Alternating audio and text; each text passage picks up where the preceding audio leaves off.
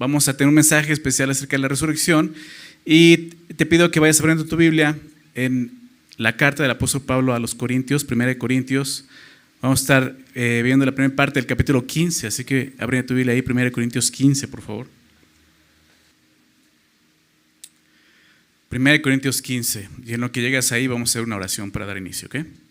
Señor, te damos muchas gracias por este día y que nos permites reunirnos como tu iglesia, Señor, como tu asamblea, para escuchar tu voz, Señor, para poder eh, adorarte, Señor, en todo momento, aún en este tiempo, Señor. En tu palabra queremos adorarte, Señor, poniendo nuestra mente y corazón delante de ti, Señor, para que tú nos hables, nos dirijas, Señor, que podamos eh, salir de aquí, Señor, recordando nuestra esperanza, Padre, y recordando, Señor, que tú vives, Señor, que estás reinando en tu trono el día de hoy, Señor.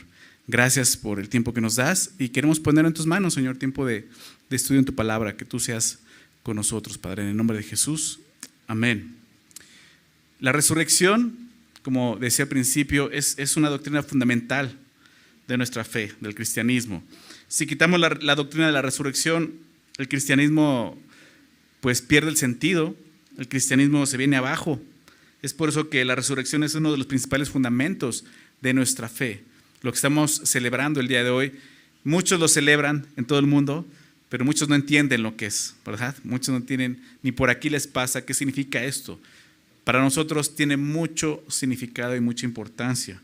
El punto, el punto central de, de, todas las, las, enseñanzas de Jesús, de sus verdades, las verdades que él predicaba y enseñaba, era esto, la resurrección.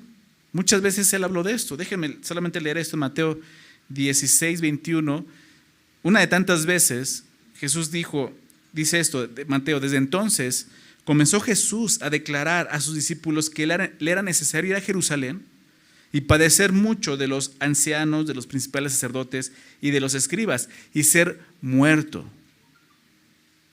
Pero no se quedó ahí, ¿verdad? Dice el versículo, y resucitar al tercer día. Jesús enseñaba esto, ya, ya empezaba a hablar de sus discípulos acerca de esto, su muerte y su resurrección. Juan 11, por ejemplo, Juan 11, verso 2, Jesús dijo, yo soy la resurrección y la vida. El que cree en mí, aunque esté muerto, vivirá. Y el día de hoy estamos celebrando esto, recordando su sacrificio. En la semana recordamos esto. El miércoles pasado tenemos, tuvimos un mensaje acerca de, de, la muerte de Cristo como el Cordero de la Pascua, lo que significaba esto. La Pascua, nuestra Pascua que es Cristo, dice 1 Corintios eh, capítulo 5, nuestra Pascua, la cual es Cristo, ya fue sacrificada por nosotros. Nosotros no tenemos que seguir sacrificando una Pascua o algo así porque ya fue sacrificada. La manera de celebrarlo, lo veíamos, es eh, con panes no, no llenos de levadura, ¿no? de malicia o maldad, sino de sinceridad y de verdad, ¿okay? como creyentes, entendiendo lo que Cristo hizo para redimirnos y rescatarnos aún de una vana manera de vivir en este mundo. Pero no se queda ahí, muere y resucita. Y hoy vamos a ver esto. ¿No? Sabemos que Jesús resucitó de los muertos, eh, celebramos eso el día de hoy, reconocemos que Cristo murió, ya hemos estudiado otras veces en otras ocasiones cómo sucede en los, evangelios, pero aquí vamos a ver el significado para nosotros, que es lo que Pablo está viendo aquí. En 1 Corintios, el apóstol Pablo dedica todo un capítulo sobre este tema de suma importancia para nosotros los cristianos, la resurrección, la doctrina de la resurrección. ¿Por qué es tan importante la resurrección? ¿Es posible creer en la resurrección de Cristo, en la resurrección de Jesús y no creer en la resurrección del creyente? Pues e, ese era uno de los problemas doctrinales de esta iglesia, de los Corintios. Es por eso que Pablo expone este maravilloso capítulo sobre la resurrección. Ellos no tenían problema con creer, en creer en la resurrección de Cristo, pero dudaban de su propia resurrección. Realmente no tendría sentido que Jesús haya resucitado. El capítulo 15 está basado, eh, es un capítulo muy largo, 1 Corintios 15, vamos a ver solamente los primeros 11 versículos, pero el, capítulo está basado, se basa en, argumentos, evidencias, argumentos que el apóstol Pablo expone sobre la resurrección. Y en los primeros versículos, del 1 al 11, como te decía, él, él va a presentar el argumento principal que es, digámoslo así, el histórico, pero es el Evangelio mismo va a hablar acerca del Evangelio. Pablo, como te decía, no está tratando de convencer a los corintios sobre la resurrección de Cristo, porque ya estaban convencidos de ella. Ellos creían en la resurrección de Jesús, Jesús resucitó. Lo que Pablo buscaba es que ellos entendieran que al igual que Cristo, un día ellos y nosotros los creyentes, los que hemos puesto nuestra fe en Jesús, vamos a resucitar para vida eterna. Entonces vamos a ver lo que dice ahí. Verso 1 comienza diciendo esto. Además os declaro, hermanos, que el Evangelio que os he predicado, el cual también recibiste, en el cual también perseveráis, por el cual asimismo si retenéis la palabra que os he predicado, sois salvos, si no creísteis en vano. Entonces Pablo va a empezar a hablar del Evangelio, y, Evangelio, eh, la palabra Evangelio significa buenas nuevas, ¿verdad? Buenas noticias. Y es eso, es el Evangelio, son buenas noticias. Tenemos eh, cuatro libros en el Nuevo Testamento llamados los Evangelios, ¿verdad? Evangelio de Mateo, Evangelio de Marcos, Evangelio de Lucas, Evangelio de Juan. ¿Qué significa eso? Son las buenas noticias de Jesucristo, pero cómo ellos percibieron esas buenas noticias. Y hablan de esas buenas noticias. Y el, el Evangelio no es la vida de Cristo. El Evangelio son las buenas noticias de Dios para el hombre. Envió a su Hijo a morir poner sus pecados en la cruz y resucitar para darnos una esperanza de vida eterna, ¿verdad? Eso es el Evangelio. Habla acerca de la obra de Cristo, ¿verdad? Las buenas noticias de Dios para el mundo, para el hombre, para todo aquel que cree en Jesucristo. Salvación, eso es el Evangelio. Y Pablo dice esto, además os declaro el Evangelio que os he predicado. El apóstol Pablo predicaba este Evangelio, esas buenas noticias las buenas noticias de Dios para el hombre, el cual también dice algo, recibiste. Antes de empezar a hablar del Evangelio, Pablo está dejando claro algo, ustedes ya recibieron esto. Y nosotros hemos recibido el Evangelio, lo hemos creído. Y es necesario, es, interesante que eso se lo está escribiendo a quién? A una iglesia, no a incrédulos. Porque el Evangelio es para nosotros. Siempre vamos a aprender más acerca de lo que Cristo hizo por nosotros en la cruz. Pero aquí había eh, un error doctrinal muy fuerte en la iglesia. Como te decía, ellos creían en la resurrección de Cristo, pero tenían dudas acerca de la resurrección de ellos, la resurrección de los muertos. Fíjate lo que dice el versículo 12, creo que lo deja muy claro. Dice, pero si se predica de Cristo que resucitó de los muertos, o sea, si predicamos esto, ¿cómo dicen algunos de ustedes que no hay resurrección de los muertos? ¿Se dan cuenta? Algunos de ellos tienen esa duda y ese problema. Y Pablo dice, no entiendo, o sea, si, predicamos que Cristo resucitó, ¿cómo ustedes tienen esta duda? Y, sabes algo, aún dentro de la iglesia cristiana hay gente que tiene esa duda. Ok, sí, Cristo murió y resucitó. ¿Y nos vamos a resucitar?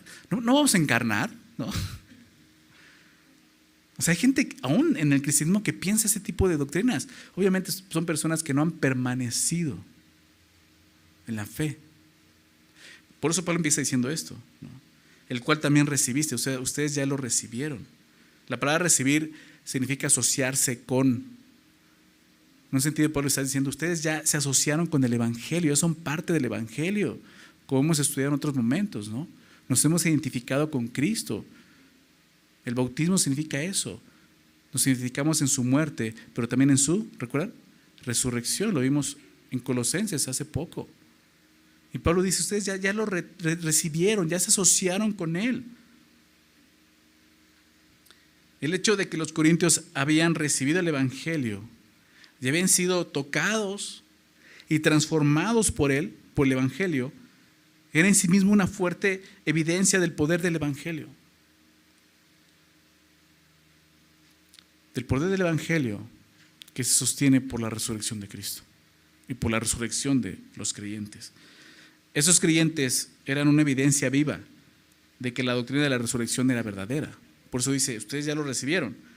Pero dice algo más, en el cual también perseveráis. Perseverar significa estar de pie, firme. Y creo que es donde están fallando ellos. ¿no? Por eso, en el cual también perseveráis. Tenemos que perseverar en lo que hemos recibido y creído. Mucha gente no persevera y no conoce a Dios.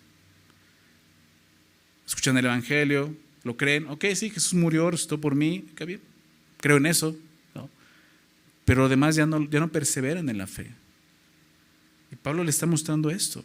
Verso 2 dice, por el cual asimismo, por el mismo evangelio. Si retenéis la palabra que os he predicado, ¿cuál es el resultado? Sois salvos. La palabra retener, fíjate las palabras que usó, ¿no? Es asociarse, estar firme. Dice, si ustedes la retienen, la palabra retener significa apoderarse de eso, hacer suyo. Pablo vivía así. En otra ocasión Pablo dijo mi evangelio, y no es que él muriera por nosotros, pero él lo tomaba como es mío, o sea, yo pertenezco a eso, a esa predicación, es mi evangelio. Y eso es lo que está diciendo, por el cual así mismo, si retenéis la palabra, si retienen el mensaje que les he predicado, entonces son salvos. Si ustedes, si ustedes viven así, haciendo suyo el evangelio, van a mostrar una evidencia clara de su salvación. Pablo no está diciendo que un verdadero creyente puede perder su salvación. Lo que Pablo está enseñando aquí es, más bien es una advertencia en contra de la fe no salvadora. Que mucha gente dice, yo creo en Jesús, sí, pero realmente no es salvo. ¿Por qué? Porque no ha permanecido, no ha retenido el Evangelio. Y aquí lo está diciendo, fíjate lo que dice a continuación, si no creíste en vano. ¿Te das cuenta cómo hay una fe vana? Una fe que no salva. Ten cuidado de que esa no sea tu fe. Porque entonces vas a tener dudas. Ok, sí, creo en eso, pero ya cuando te presentan otra doctrina importante, la resurrección o otra cosa, ay, como que eso no, no, yo no creo que sea así. Ten cuidado, a lo mejor creíste en vano. Si los corintios no estaban reteniendo el Evangelio, tal como Pablo se los había enseñado, incluyendo la resurrección de los muertos, probablemente habían creído en vano su fe su fe no podía hacer nada por ellos, era vana. Cuando una persona dice creer y tiene problema con una doctrina fundamental, necesita reflexionar sobre su fe. Necesita meditar en lo que está creyendo porque quizás su fe es vana, como vemos aquí. De igual manera, una persona que, que profesa ser cristiana y tiene la doctrina, pero luego la rechaza por completo, lo que está mostrando es que nunca fue salvo. Su salvación no fue verdadera, su fe fue vana y no no, produjo salvación en él. Esa persona tuvo la palabra, pero no la retuvo, porque su fe no era sincera. Sucede eso, claro. El apóstol Juan, en 1 de Juan, capítulo 2, verso 19, dice, salieron de nosotros. Aquí estaban con nosotros. Pero ¿qué creen? No eran de nosotros. Porque si hubiesen sido de nosotros, habrían permanecido con nosotros. Pero salieron para que se manifestase que no todos son de nosotros. Y así es. ¿Cuántas personas han pasado por aquí durante nueve años que llevamos como iglesia? Muchas personas. No todos se han quedado. Si todos se han quedado, no cabríamos aquí. Tendremos como unas cuatro o cinco reuniones en domingo fácilmente. Porque no todos tienen una fe sincera y verdadera en Cristo. Y Pablo comienza con esto. Examinémonos. ¿Estamos creyendo lo que realmente decimos creer? Tenemos un Salvador que murió en una cruz, pero resucitó, ¿verdad? Y eso implica mucho para nosotros, porque juntamente con Él también seremos levantados, resucitados para vida eterna. Es lo que la Biblia enseña.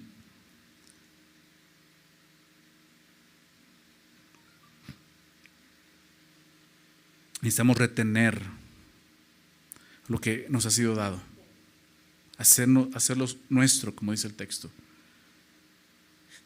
Jesús dijo esto, y esto lo vio Jesús aún en su tiempo con los judíos que lo seguían. Muchos judíos siguieron a Jesús, lo sabemos, ¿verdad? Pero un día Jesús les dijo esto en Juan 8, versículo 31. Dijo entonces Jesús a los judíos, ¿qué judíos? Dice ahí, que habían creído en Él. Dices, wow, judíos creyentes. Pero Jesús dice, su fe es vana. Si ustedes, dice Jesús, si ustedes permanecen en mi palabra, seréis verdaderamente, ¿qué cosa? Mis discípulos. O sea, Jesús dice, Dicen que creen, pero no son mis discípulos.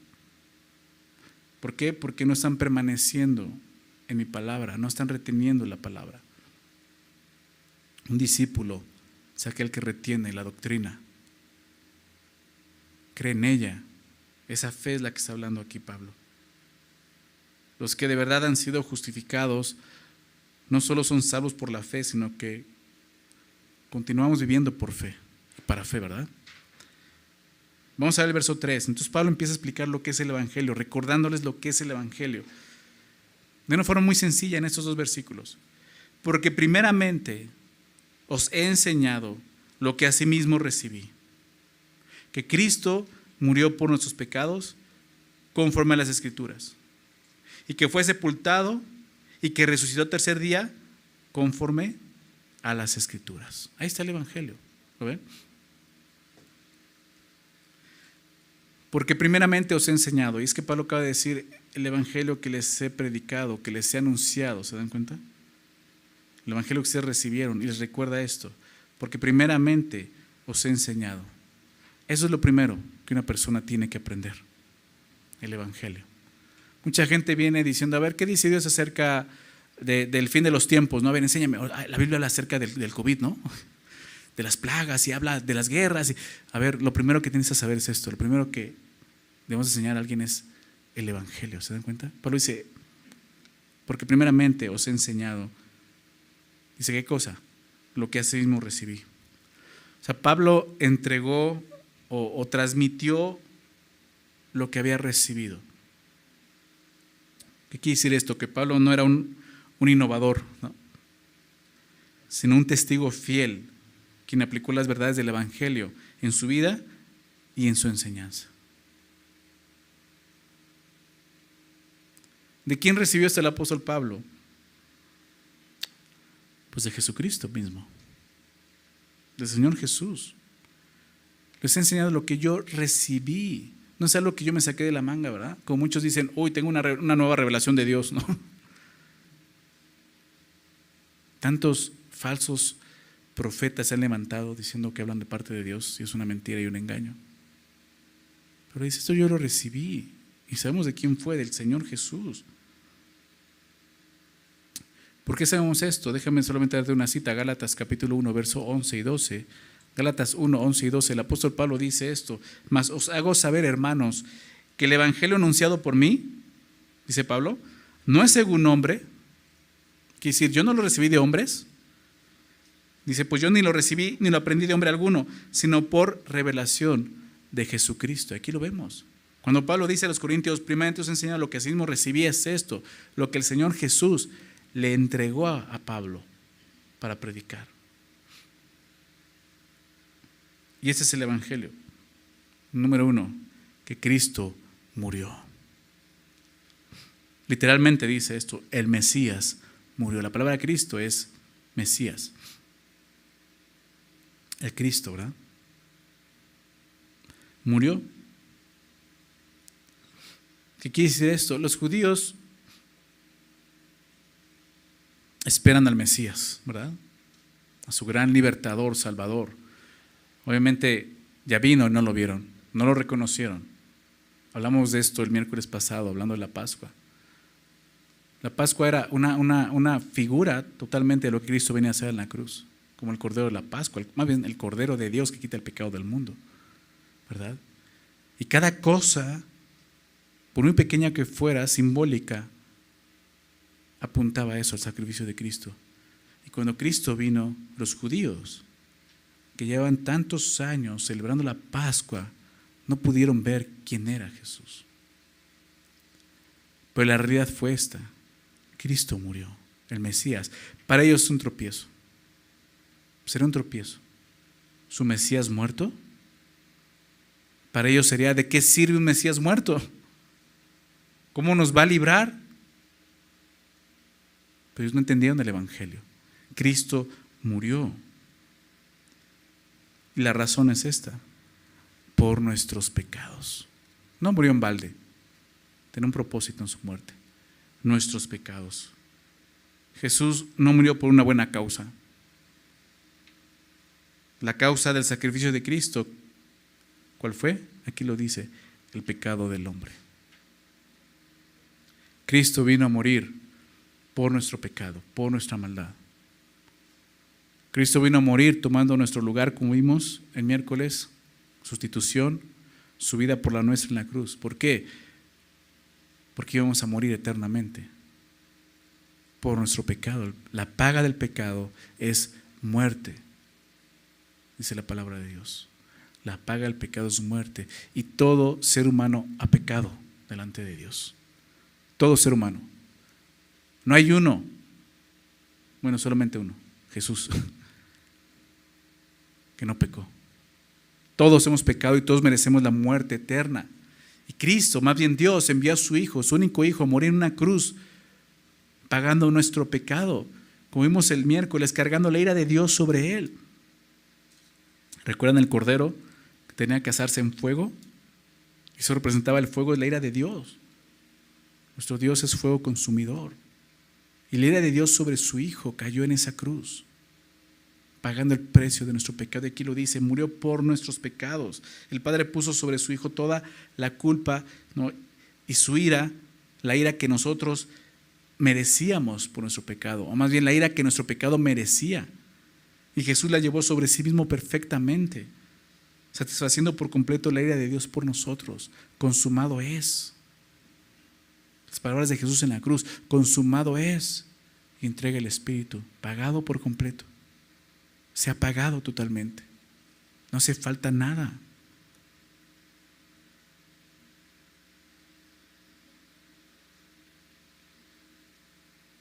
Eso fue lo que Cristo hizo en la cruz. Cristo murió por nuestros pecados. Es un asunto de expiación. ¿Qué significa eso? Pagar en nuestro lugar la pena que merecíamos nosotros. Un rescate, redención. Dice 2 Corintios 5, 21. Al que no conoció pecado, ¿de quién está hablando? De Cristo. Al que no conoció pecado, él no experimentó el pecado, vivió en este mundo, claro que vio el pecado, pero nunca pecó. Dice, por nosotros, los pecadores, por nosotros lo hizo pecado, para que nosotros fuésemos hecho justicia de Dios en él. Esto es el Evangelio. Es lo que Jesús hizo en su muerte. Jesús muere por nuestros pecados. Jesús pagó la deuda, una deuda que Él no merecía, una deuda que Él no debía, la deuda que todos nosotros merecíamos, más bien debíamos. Jesús la pagó. Y dice algo más ahí en 1 Corintios, dice, conforme a las escrituras. Qué importante que Pablo diga esto. Y esa es la evidencia, el argumento de Pablo es esto, esto estaba escrito.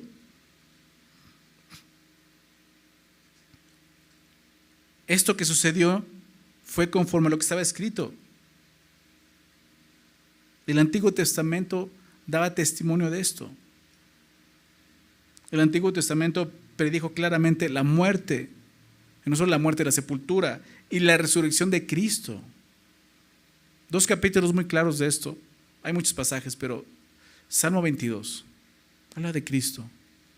Hay un pasaje que los judíos no entienden no saben de quién, de quién está hablando, es Isaías 53, ¿verdad? Isaías 53. Habla de cómo Jesús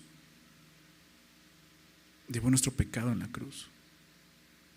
Todos nosotros nos querremos como ovejas, cada cual se apartó por su camino. Mas Jehová cargó en él el pecado de todos nosotros. ¿Verdad? Y fue sepultado y resucitó conforme a las escrituras. Pablo sabía esto y dice, estaba escrito, esto no es algo que yo me inventé o alguien inventó, aún ya, había testimonio antiguo de esto, que iba a suceder así. Verso 4, Cristo murió, pero que fue sepultado, y sí, Jesús fue sepultado un día viernes, cuando él muere, es sepultado, conocemos la historia. José de Arimatea pide el cuerpo de, Jesús y lo, lo, mete en una tumba. Fue sepultado. Pero no se quedó ahí. Dice ahí el versículo. Y que resucitó al tercer día. Conforme a las escrituras. Resucitó al tercer día. Primer día viernes, segundo día sábado, tercer día domingo. Es lo que celebramos hoy. Al tercer día Jesús resucitó. Jesús estuvo verdaderamente muerto. Tres días, viernes, sábado y domingo. Y que resucitó el tercer día. Y Dios aceptó y aprobó el sacrificio de la muerte de su Hijo por nuestro pecado. ¿Cuándo? Cuando resucitó a Jesús de los muertos. Eso es lo que significa la resurrección. Acepto, acepto ese sacrificio, acepto ese pago. Es suficiente.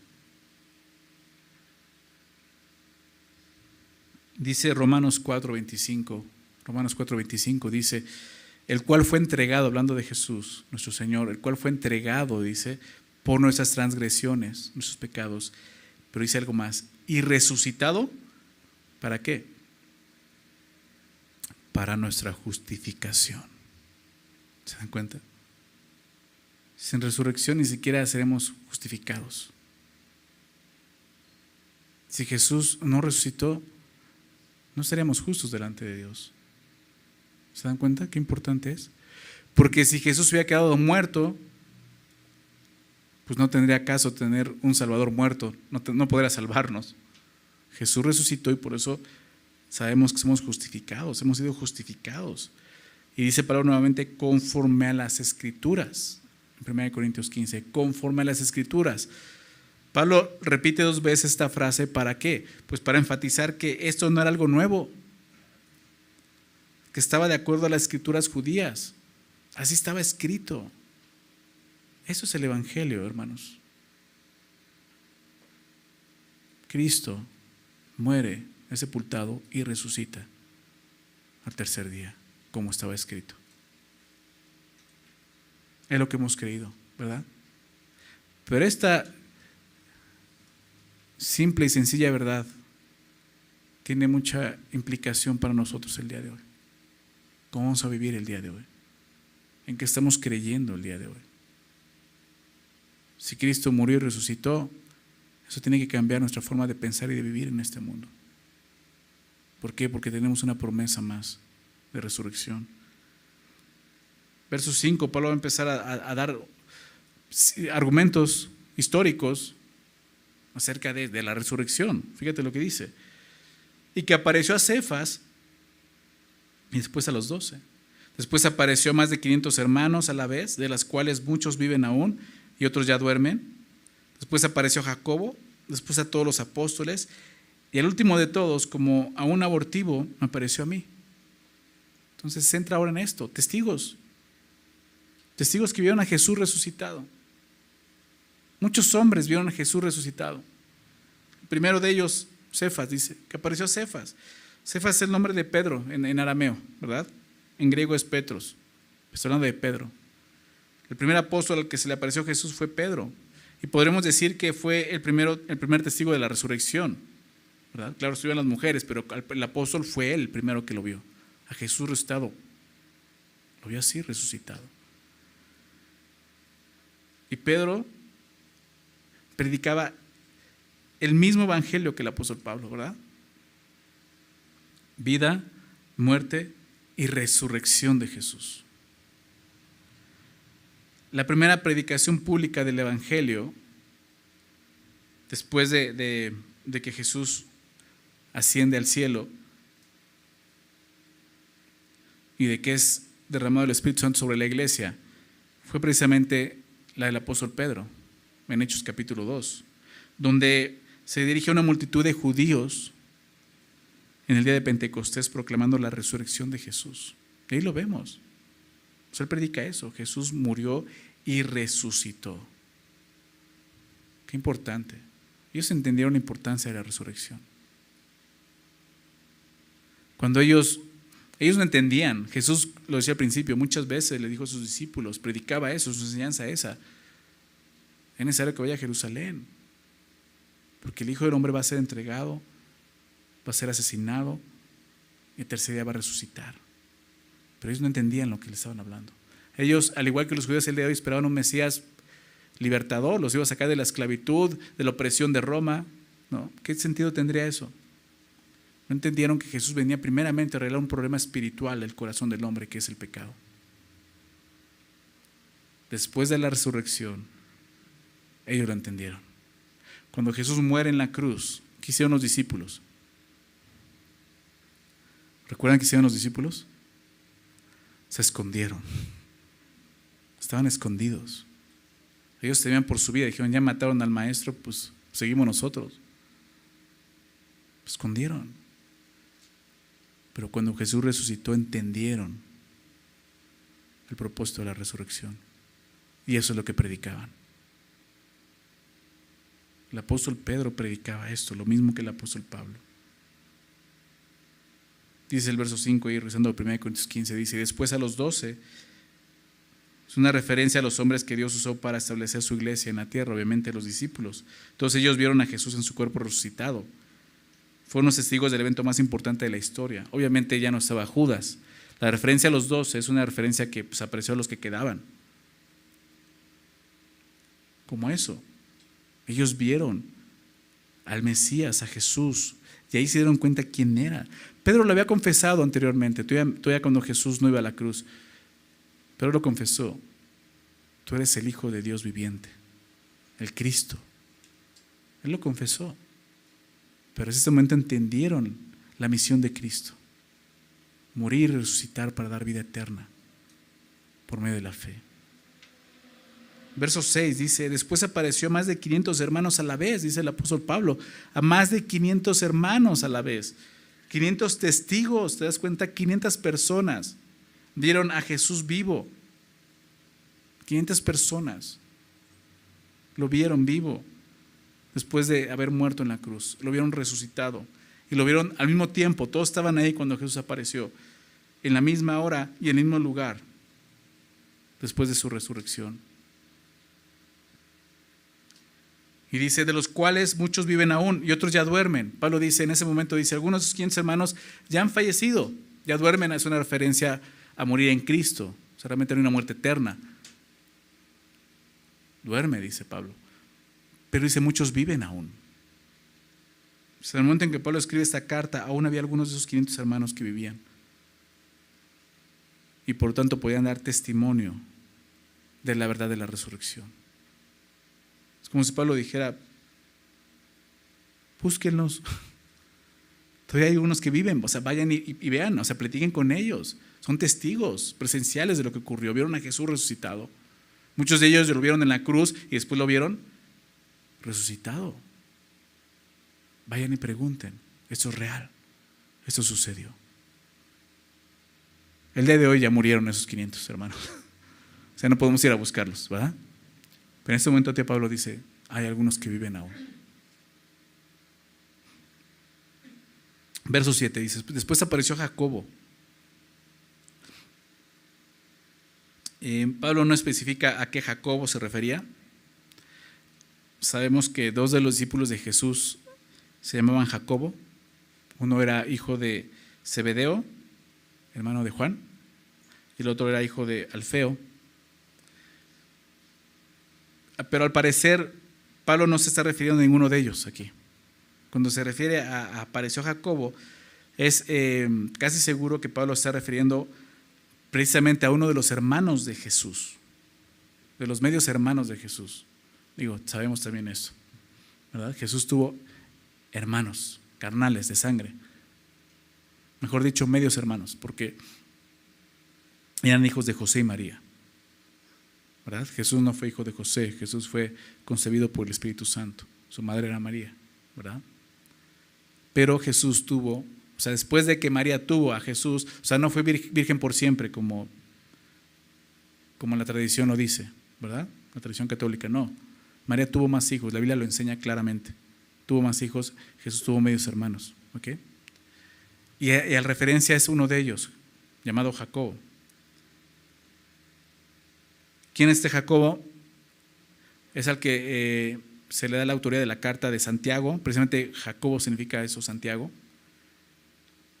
Y es el que escribe esa carta.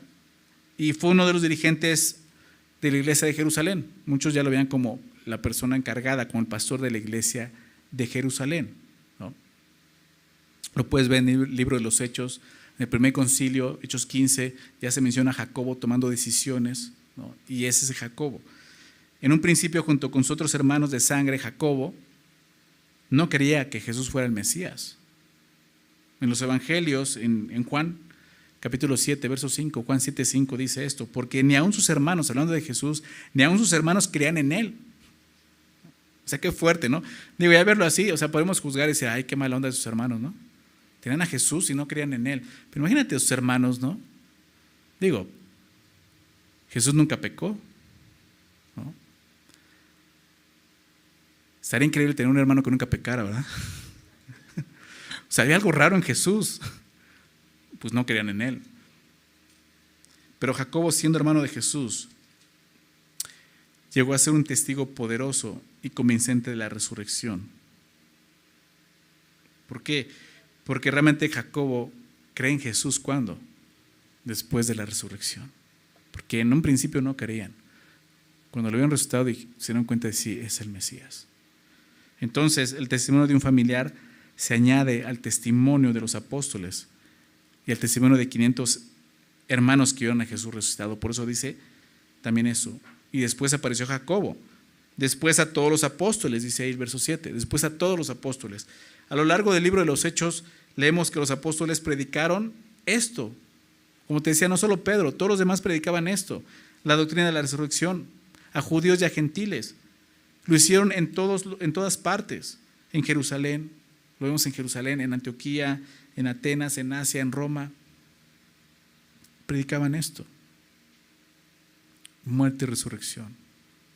Es más, recordemos la historia, en, el libro de los Hechos se habla de Apolos, ¿recuerdas Apolos? Que predicaba, pero solo predicaba hasta el bautismo de Juan. Y cuando lo, escucharon aquel y Priscila lo llamaron, le dijeron, hey, o sea, es cierto eso, pero ¿qué crees? Jesús ya murió y resucitó. Corrigieron su doctrina, ¿verdad? Y Apolos siguió predicando eso muerte y ahora resurrección. Jesús resucitó. Es el mensaje. Un mensaje que vino a trastornar el mundo entero. Un mensaje que Dios sigue predicando y creyendo y salvando. ¿Se dan cuenta? Eso es el Evangelio. Definitivamente esto no fue algo que el hombre inventó. No es una historia bonita. No había durado tantos años.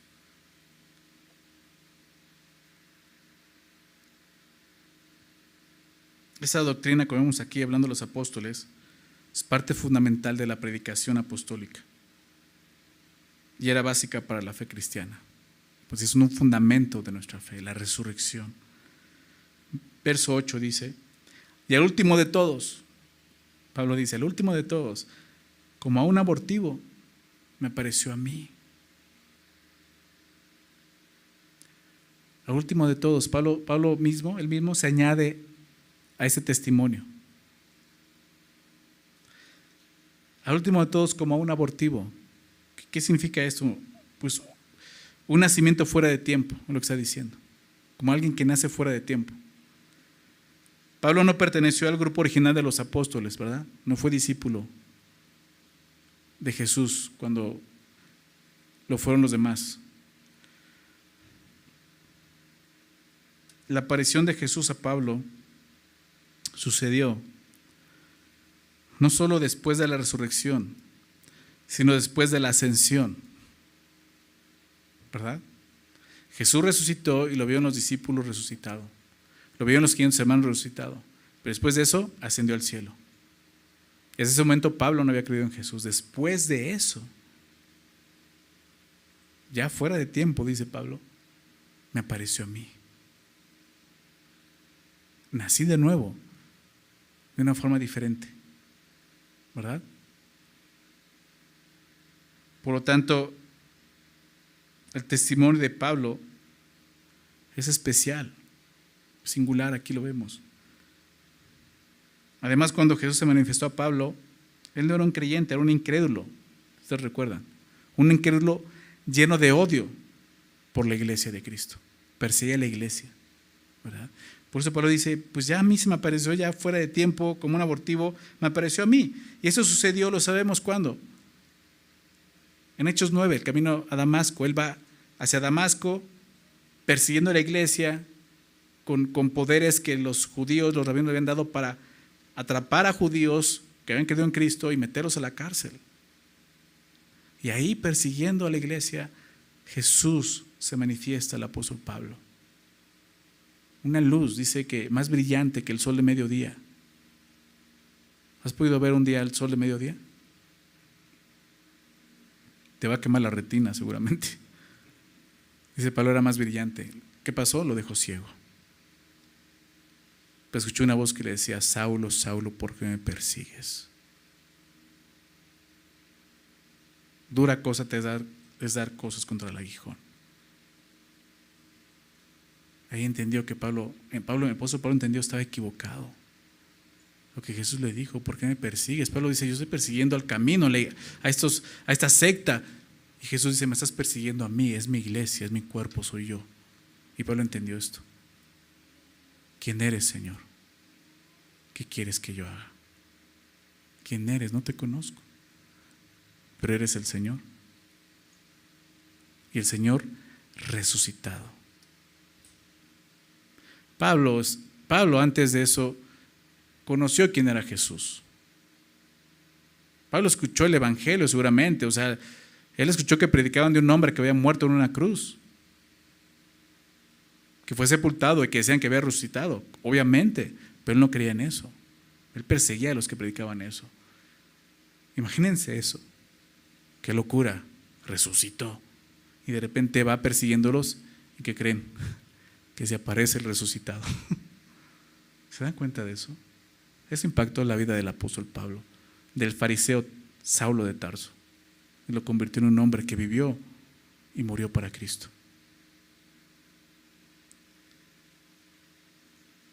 Pablo no iba buscando a Jesús, iba persiguiendo a Jesús. Sin embargo, Jesús sí lo iba buscando. Y siempre ha sido así. No hay quien busque a Dios. Dios es quien nos busca. Jesús resucitado se apareció a Pablo, por lo tanto Pablo era un testigo, testigo también presencial de la resurrección de Jesús, por eso dice, y por el último a mí, o sea, yo mismo soy un testigo de que Jesús resucitó, yo lo vi, yo lo vi, y yo recibí de él muchas enseñanzas, y ya hemos visto eso. No sabemos en qué momento sucedió, tal vez cuando va al desierto en Arabia, como dicen Gálatas, durante todo ese tiempo Jesús resucitado lo disipula, es posible. Porque en 1 Corintios aquí el pasaje que leemos cuando celebraron la cena, 1 Corintios 11 dice, porque también recibí, porque también recibí, Señor Jesús, lo que los he enseñado. Que la noche que fue entregado tomó pan y habiendo dado gracias lo partió y dijo, tomad, tomad, comed, este es mi cuerpo que ustedes partido, ¿recuerdan? Y dice, recibí del Señor. O sea, no estuvo en la, en la cena con los discípulos. Dice, esto yo lo recibí ni siquiera de Pedro de Jacobo, de Juan, lo recibí del Señor, el Señor me lo enseñó. Él me enseñó un significado. Él le dio un nuevo significado a la Pascua, que es esto, la comunión, lo que celebramos, la cena del Señor. Entonces son esas cosas que Pablo recibió del Señor Jesús. probablemente no fue el único lugar donde Pablo lo vio resucitado, más adelante estuvo con él. ¿Se dan cuenta? Pablo dice, así fue. Yo mismo soy testigo de esto. Dice el verso 9 de 1 Corintios 15, porque yo soy el más pequeño de los apóstoles, que no soy digno de ser llamado apóstol porque persigue la iglesia de, de Dios, pero por la gracia de Dios soy lo que soy. Y su gracia no ha sido en vano para conmigo. Antes he trabajado más que todos ellos, pero no yo, sino la gracia de Dios conmigo. Porque o sea yo o sean ellos, así predicamos. Y así habéis creído. Pablo dice, último, estoy yo como testigo. Y va a mostrar algo importante, dice, porque yo soy el más pequeño de los apóstoles. Y al parecer esta es la razón de por qué Pablo dice que él fue como un abortivo. O sea, Pablo sabía que, él nunca fue digno de la gracia de Dios. Él se como el, más pequeño de los apóstoles. O sea, decía, soy más pequeño. Y recuerdan, la palabra Pablo, el nombre Pablo significa pequeño. Pablo dice, yo soy más pequeño los apóstoles. En sentido, además dice que no soy digno de ser llamado apóstol. Ni siquiera me deben de, llamar apóstol. ¿Por qué? Porque yo persigue la iglesia de Dios. Pablo fue un hombre sincero y honesto. Él no niega a ser un apóstol porque, pues sí lo es, es un apóstol. Sin embargo, sabía que no merecía hacerlo porque él persigue la iglesia de Dios, lo que está diciendo. ¿no? Yo no, no, no merecía haber sido llamado así, pero, o sea, soy un apóstol de Jesucristo. Verso 10, por eso dice, pero por la gracia de Dios soy lo que soy. Pablo, siendo fariseo, antes de ser cristiano, en, Filipenses 3 habla, habla de eso, de sus logros como fariseo, lo, lo que era en la carne. Yo tengo por qué gloriarme en la carne, ¿verdad? Hebreo de hebreos, del linaje de Israel, de la tribu de Benjamín, circuncidado al octavo día. O sea, yo tengo de qué gloriarme en la carne. Son mis logros, mis credenciales, ¿verdad? Pero Pablo dice eso ya. Esas fueron cosas que yo hice. En cuanto a la ley irreprensible, yo me esforcé por esto. Pero ahora esto, lo que soy el día de hoy, yo no lo logré. ¿Se dan cuenta? Dice, pero por la gracia de Dios, soy lo que soy. Definitivamente, aunque esa iglesia tenía muchos problemas con Pablo, con su, apostolado, y, no solo con él, seguramente con la autoridad en, eh, general. A pesar de eso, podían reconocer que era un apóstol de Jesucristo. Y Pablo dice esto, por la gracia de Dios soy lo que soy. La misma gracia que lo llamó era lo que lo mantenía fiel a su llamado. Lo que está diciendo aquí. Su gracia es lo que me ha sostenido. Ahora, ¿qué tiene que ver esto con, la resurrección? ¿Dónde encontró el apóstol Pablo esa gracia? Pues al conocer a Jesús resucitado. A través de la resurrección Pablo experimentó la gracia de Dios. ¿Se dan cuenta por qué es tan importante? Pablo entonces conecta y relaciona la resurrección con la gracia.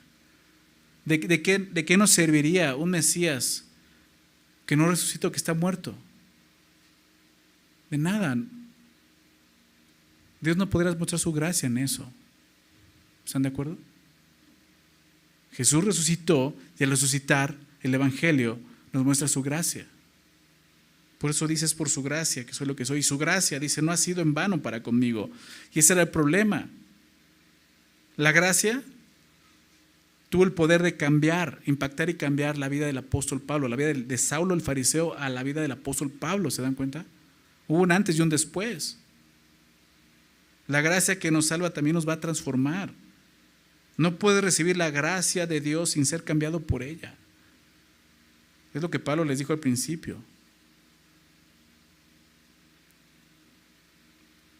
Si retenéis la palabra que os he predicado, sois salvos, si no creíste en vano. ¿Se dan cuenta?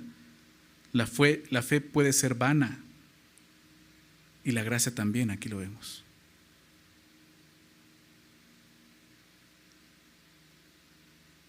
Si crees en verdad lo que Cristo hizo, murió, fue sepultado y resucitó, puedes experimentar la gracia de Dios realmente. Si tu fe es vana, la gracia de Dios para ti va a ser vana. No va a servir, no te va a transformar. Eso está pasando con los corintios. Ustedes conocen la carta, contexto de la carta, pues era una iglesia carnal. No vivían como creyentes, les costaba trabajo, tenían muchos problemas doctrinales, muchas cosas, pecados. Y un problema muy fuerte era esto, y, y probablemente era esto su problema. No habían querido el Evangelio tal como era. No caigamos en eso. Pablo dice, la gracia, su gracia no ha sido en vano para conmigo. Antes he trabajado más que todos ellos. Muestra testimonio, o sea, lo pueden ver. He trabajado más que todos los demás apóstoles. Dice, no debe ser llamado apóstol. Soy el más pequeño de ellos. Pero algo sí es claro. He trabajado más que todos ellos. Y en verdad Pablo había trabajado más que todos los demás apóstoles. No es que se esté jactando. En verdad fue él que más viajes misioneros hizo, por ejemplo. ¿Verdad? Tres viajes misioneros por lo menos lo vemos en el libro de los Hechos. Fue el que plantó más iglesias, predicando a los gentiles. El que tuvo y soportó más y mayor oposición. El que escribió más cartas, por ejemplo, dentro del Nuevo Testamento. O sea, más trabajo, lo vemos claramente. La vida de este hombre, del apóstol Pablo, era y es un claro y evidente testimonio de su fe en la resurrección. Él creía en esto. Fíjate lo que dice más adelante en este capítulo 15, verso 31. Pablo dice esto, os aseguro, os aseguro hermanos, dice, por la gloria de que, que de vosotros tengo en nuestro Señor Jesucristo, dice que cada día, ¿qué cosa dice? Muero. Fue quien escribió a los romanos, somos contados como ovejas en matadero. Así, sea, mi fe me lleva a eso, a morir. Dice, cada día muero. Obviamente hablando de las aflicciones de ser un apóstol de Jesucristo, de predicar este mensaje en ese tiempo. Dice, cada día muero. Si como hombre batallé en Éfeso contra, contra fieras, ¿qué me aprovecha? Está hablando, si Jesús no resucitó y no lo va a resucitar, entonces ¿de qué provecho tiene que yo haya hecho tanto esfuerzo, haya dado mi vida y haya desperdiciado entonces mi vida en este mundo de esta forma? Si, si en Éfeso batallé contra fieras, ¿de qué me aprovechó si los muertos no resucitan? Entonces comamos y bebamos porque mañana moriremos. Entonces piensa como, como el mundo, su vida solo es aquí. No hay esperanza, no hay resurrección, ¿se dan cuenta? Son de los temas que maneja más adelante. Pero eso es lo que Pablo está diciendo. O sea, mi vida es un testimonio claro de esto. Vivo por esto, porque es verdad. Yo vi a Jesús. Y así tenemos que vivir nosotros como creyentes. Hablamos de nuestra Pascua, que es Cristo. El día de hoy, a ver la resurrección de Jesús y celebrar la resurrección, hablamos de nuestra resurrección. Es real. Si tú has puesto tu fe en Jesús, un día vas a resucitar. Si Jesús no viene antes. Si mueres, vas a dormir, dice. Vas a estar dormido para nosotros, pero vas a resucitar. Vas a cerrar tus ojos en esta tierra y el siguiente abrir de ojos va a estar delante de la presencia del Señor. Eso es real. Eso es real. Si lo crees, ¿sabes qué va a pasar? Eso va a cambiar tu forma de vivir como cambió la vida del apóstol Pablo. Porque vas a entender la gracia de Dios. Te vas a dar cuenta que esto, esos años que te quedan, apenas es el principio, no es el fin. Vale la pena. Vale la pena entregárselos a Cristo para poder experimentar la eternidad a su lado. Lo que Pablo está mostrándonos aquí. Lo que motivaba al apóstol Pablo a seguir adelante a pesar de las aflicciones y sufrimientos que, le ocasionaban seguir a Jesús y predicar a Jesús, ¿sabes qué fue lo que lo motivaba? La resurrección. Saber que había una promesa de vida eterna para todo el que creía en la muerte y resurrección de Cristo. ¿Es importante la resurrección para nosotros? Sí. ¿Lo ves? Qué importante. Lo que estamos celebrando es esto. Cristo murió fue sepultado y resucitó. Y esto, esto nos da una esperanza. Regresando al texto, dice, pero no, no yo, sino la gracia de Dios conmigo. Nuevamente Pablo dice, o sea, todo esto, he trabajado más que todos los demás apóstoles, pero no yo, no yo, sino la gracia de Dios conmigo. ¿Se dan cuenta? Él no estaba jactándose de su propio poder, de su propio eh, esfuerzo, de su propia voluntad, de su espiritualidad. Estaba jactando en lo que Dios había hecho con él por medio de su gracia, por medio del Evangelio que había recibido y enseñaba. Pablo dice esto con el fin de estimular a los creyentes de Corinto a aferrarse al Evangelio, aferrarse a la gracia de Dios, que es lo que los iba a llevar a madurar y a vivir realmente para Dios. Verso 11, termina diciendo esto, porque o sea yo, o sean ellos, así predicamos. Pablo está diciendo, sea Pedro, sean los doce, los quinientos, Jacobo o cualquier otro, cualquier apóstol, lo que importa no es, no, es, no es, el mensajero, lo que importa es el mensaje.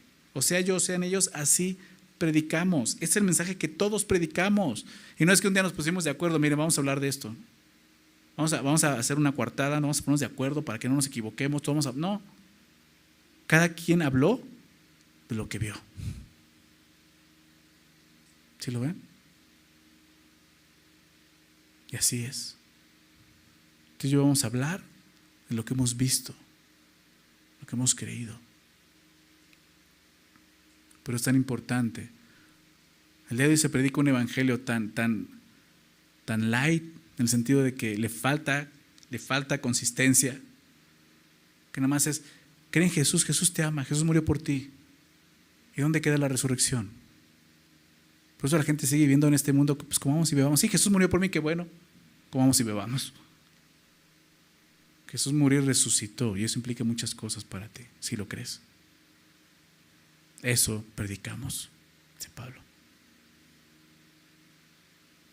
Y termina diciendo, ¿y así qué crees? Y así habéis creído. Es lo que hemos creído. Fue, fue la convicción de la resurrección lo que hizo que los discípulos salieran precisamente de su escondite.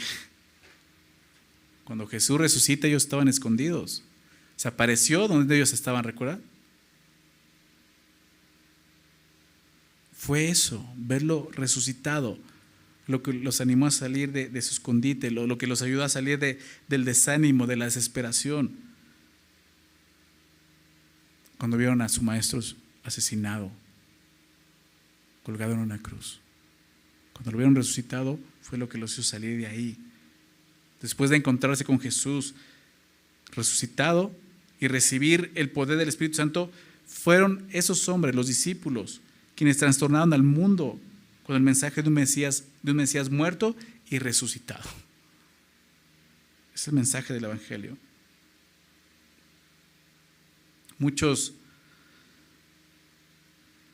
tratando de destruir el cristianismo, han presentado la resurrección como un engaño,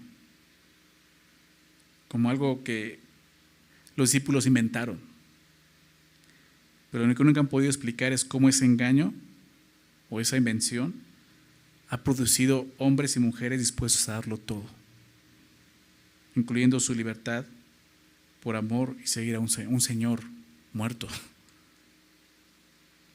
¿Por qué? Porque sabemos que no está muerto, ha resucitado.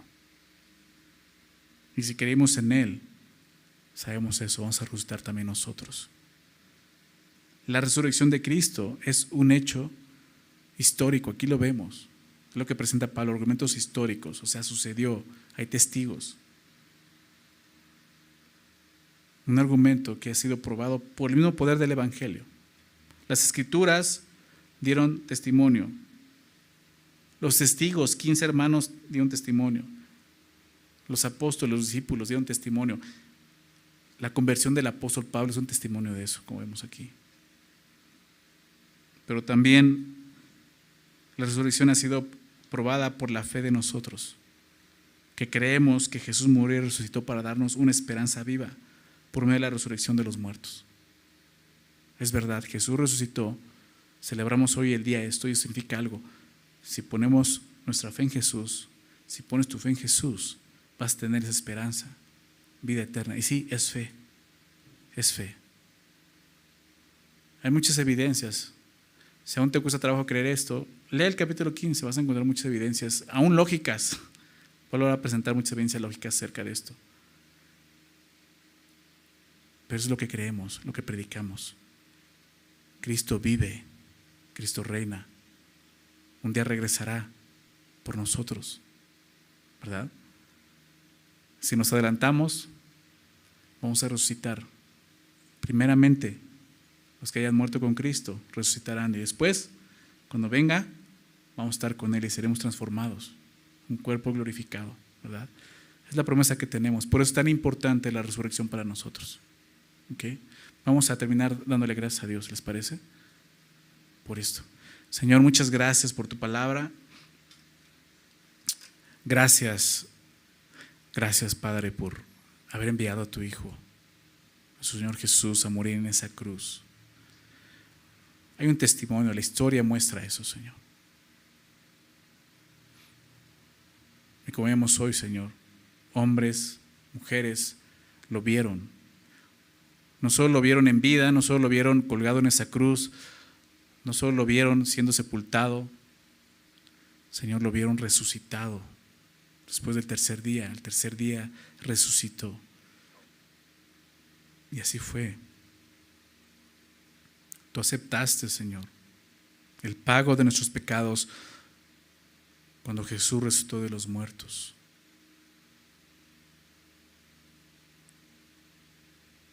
el justo por los injustos, para llevarnos a Dios. Al que no conoce pecado, por nosotros lo hiciste pecado, para que nosotros fuéramos hechos justicia de Dios en él.